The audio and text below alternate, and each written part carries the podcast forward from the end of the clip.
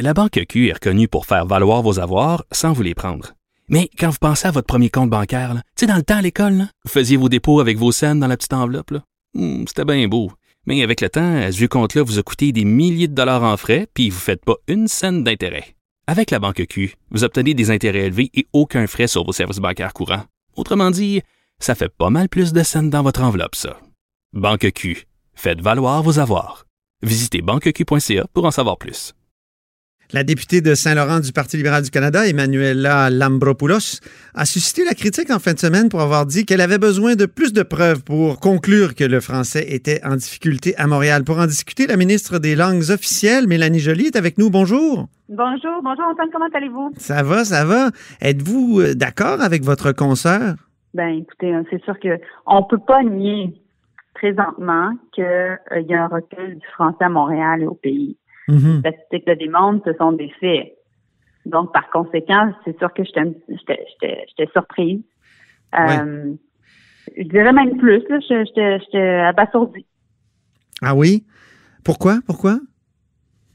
Mais parce que ce sont des faits, puis documentés par différentes, que ce soit l'Office québécois de la langue française, Mhm. que ce soit par différentes études euh, de linguistes. de- donc, euh, on sait que c'est un phénomène qui existe et, et nous, on s'est engagé à y remédier parce que, Oui. justement, on veut s'assurer qu'il y ait euh, une paix linguistique, un respect euh, aussi euh, des droits linguistiques des francophones, puis au final, qu'on qu'on respecte, on respecte le fait que le Québec est une euh, province où on parle le français et qu'en même temps, en ayant un Québec où on peut bien parler le français, on est en mesure d'avoir une francophonie forte au Canada. Dites-moi, sa déclaration, Mme Lambropoulos, elle l'a faite au comité sur les langues officielles. Comment elle a été choisie pour devenir membre de ce comité-là? Écoutez, je ne fais pas partie de la décision, OK. mais tous les, les députés euh, proposent euh, leur Mhm. euh, sujet d'intérêt, et puis autant pour euh, les membres de l'opposition que, que pour euh, les membres du gouvernement. À ce moment-là, il y a une allocation qui est faite. Pensez-vous qu'elle va y rester? C'est pas moi qui prends la décision euh, parce que dans le fond c'est un comité qui est parlementaire, mais une chose est sûre, c'est que ça me fait plaisir de travailler avec tous les membres du comité, autant ceux de l'opposition que ceux du gouvernement. Vous savez, le, le Mhm. gouvernement étant minoritaire présentement, on n'a pas la majorité sur les comités, mais on a reconnu en tant que gouvernement Premièrement, qu'il y avait un recul du français. Deuxièmement, qu'il fallait faire plus pour protéger le français au pays, en particulier au Québec Oui. et que dans les circonstances, on allait moderniser la loi sur les langues officielles. C'est dans le discours du trône, on l'a répété Ben oui. à plusieurs reprises. On en a déjà parlé, toi et moi, vous et moi, pardon, Oui. Antoine. Donc, dans les circonstances, je m'attends à pouvoir travailler avec mes collègues du comité sur cette question-là. Si vous étiez candidate à la mairie de Montréal, est-ce que vous en Mhm. feriez un cheval de bataille, la défense du français? C'est déjà arrivé, hein? C'est déjà arrivé, vous avez déjà été Question candidate. hypothétique. Mais euh, il va de soi que on doit en faire plus pour protéger le français. Je l'ai dit, je suis montréalaise, euh, je suis députée montréalaise dans ces quartiers-villes. Il y a une, un, un dialogue présentement sur les questions linguistiques. Puis je pense que c'est sain qu'on ait ce cheminement-là collectif ensemble. Mais ça, on doit partir de fait pour avoir cette conversation-là. Et c'est pour ça que c'est important qu'on reconnaisse le déclin du français, parce qu'à ce moment-là, on peut établir quelle est la marche à suivre, quelles, quelles sont les solutions qu'on propose. Puis là, à ce moment-là, on est capable d'amener tout le monde. C'est pour ça que c'est- Mhm. j'étais vraiment stupéfiée par la, la, la déclaration de ma collègue, mais tout ça pour dire que euh, je suis je suis convaincue qu'on va être capable de travailler ensemble pour arriver à des solutions. Qu'avez-vous pensé du, de l'enquête du Journal de Montréal? Ben, en fait, l'enquête du Journal de Montréal euh, allait dans le détail sur le terrain de ce que les études nous disent. Donc, c'était euh, essentiellement... Ça n'a pas été une surprise pour vous? Voilà.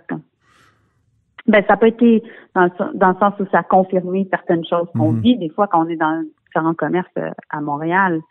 Je pense aussi que tout est exacerbé présentement parce que dans le centre-ville, il y a très peu de gens, euh, il y a un effondrement de la demande. Donc, je ne sais pas si en temps normal la situation serait pareille, mais très certainement, on sait que il y a une très grande utilisation de l'anglais, puis on doit en faire plus pour pour s'assurer que on respecte le, le droit des gens de pouvoir être servis en français. Le bonjour aïe, est-ce que ça vous plaît ou ça vous déplaît? Est-ce que c'est un irritant, comme l'a déjà dit Marie Montpetit du Parti libéral du Québec? Ben, à l'époque, lorsqu'il y avait plein de touristes euh, dans le centre-ville de Montréal, euh, la réaction a été différente. Là, présentement, c'est pas le cas. C'est pas pour répondre à une demande touristique où il y a des millions de personnes qui viennent dans nos boutiques puis on veut s'assurer de pouvoir les servir en fonction de leur réalité linguistique parce que parfois, on sait l'anglais et l'espéranto à travers le monde, puis on peut être brésilien ou on peut être mhm. chinois, puis c'est la, la langue qu'on va utiliser. Et même c'est la langue que nous, on utilise quand on va dans d'autres pays qui sont pas nécessairement francophones. Donc, le bonjour aïe, plus ou moins. Ben, c'est le, bonjour aïe doit, toujours être conforme aux droits que les gens ont de pouvoir vivre en français. OK. Dites-moi, vous, vous avez rappelé le discours du trône où on disait que la situation du français est particulière au Canada. C'est pas euh, n'importe quelle langue euh, officielle. Le gouvernement a la responsabilité de protéger et de promouvoir le français. Qu'est-ce que vous allez faire? Parce que dans le passé, il y a des partis d'opposition qui ont déposé plein de projets de loi, puis le gouvernement et le Parti libéral, ils ont toujours refusé. Je vous donne un exemple. À plusieurs reprises, il y a eu, je pense qu'il y a huit fois, il y a eu des projets de loi pour renforcer la loi 101 au Québec en assujettissant les entreprises fédérales à la loi 101. Le gouvernement Trudeau, le Parti libéral du Canada dans le passé s'est toujours opposé. Cette fois-ci, allez-vous l'accepter? Parce que je pense qu'il y a un projet de loi qui soit déposé, soit qui va être déposé. Euh, ben, il n'y a toujours pas de, projet de loi qui a été déposé, puis le gouvernement du Québec n'a pas euh, déposé une nouvelle version non plus, je pense, de sa réforme. J'ai eu plusieurs conversations avec Simon Jolin Barrette, encore récemment.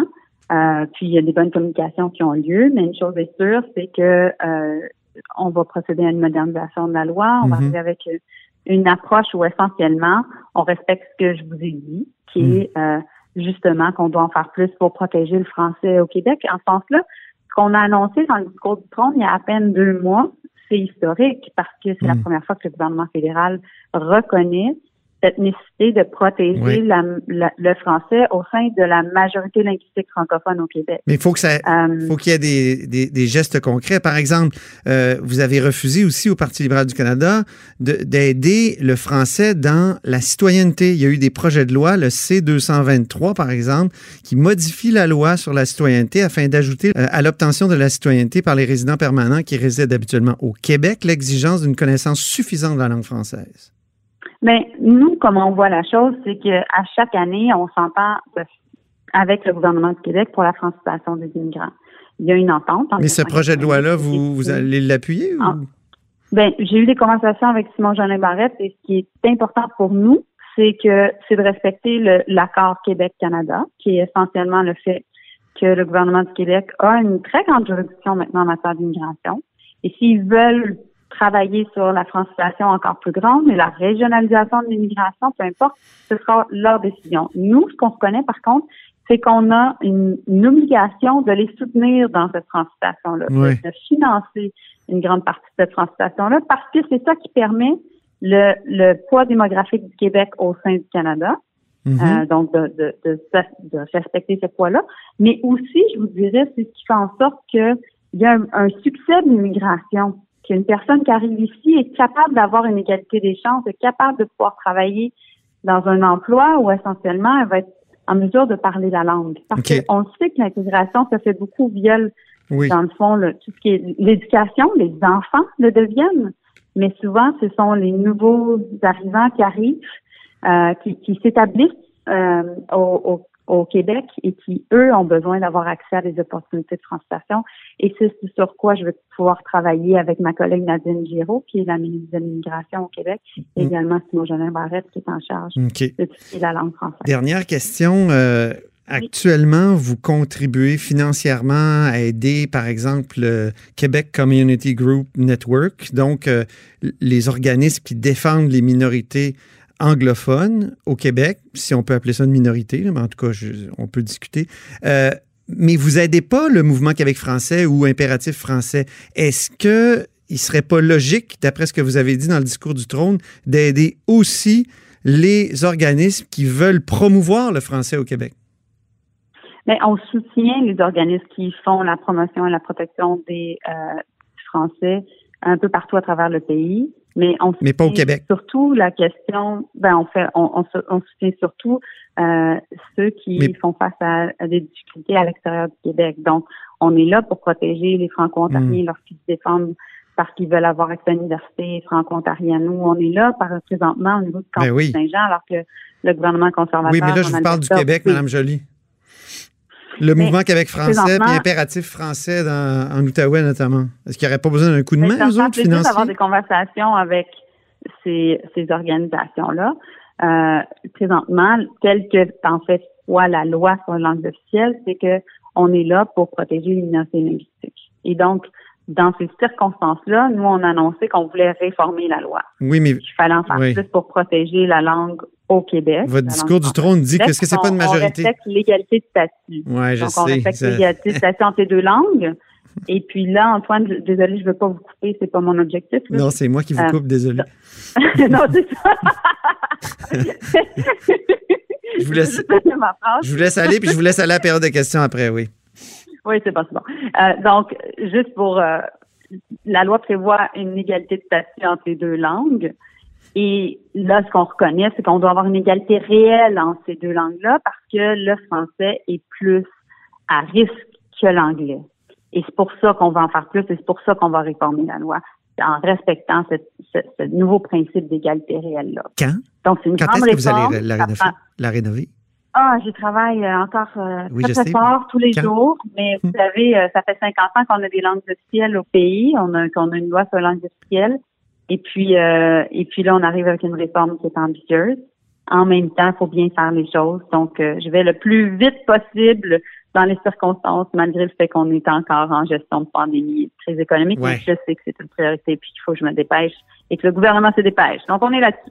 Avant Noël ou après Noël? Le plus rapidement possible, mon cher Antoine. OK. Merci, Mme Joly. OK, merci Au Antoine. plaisir. Bye bye. Vous êtes à l'écoute de là-haut sur la colline.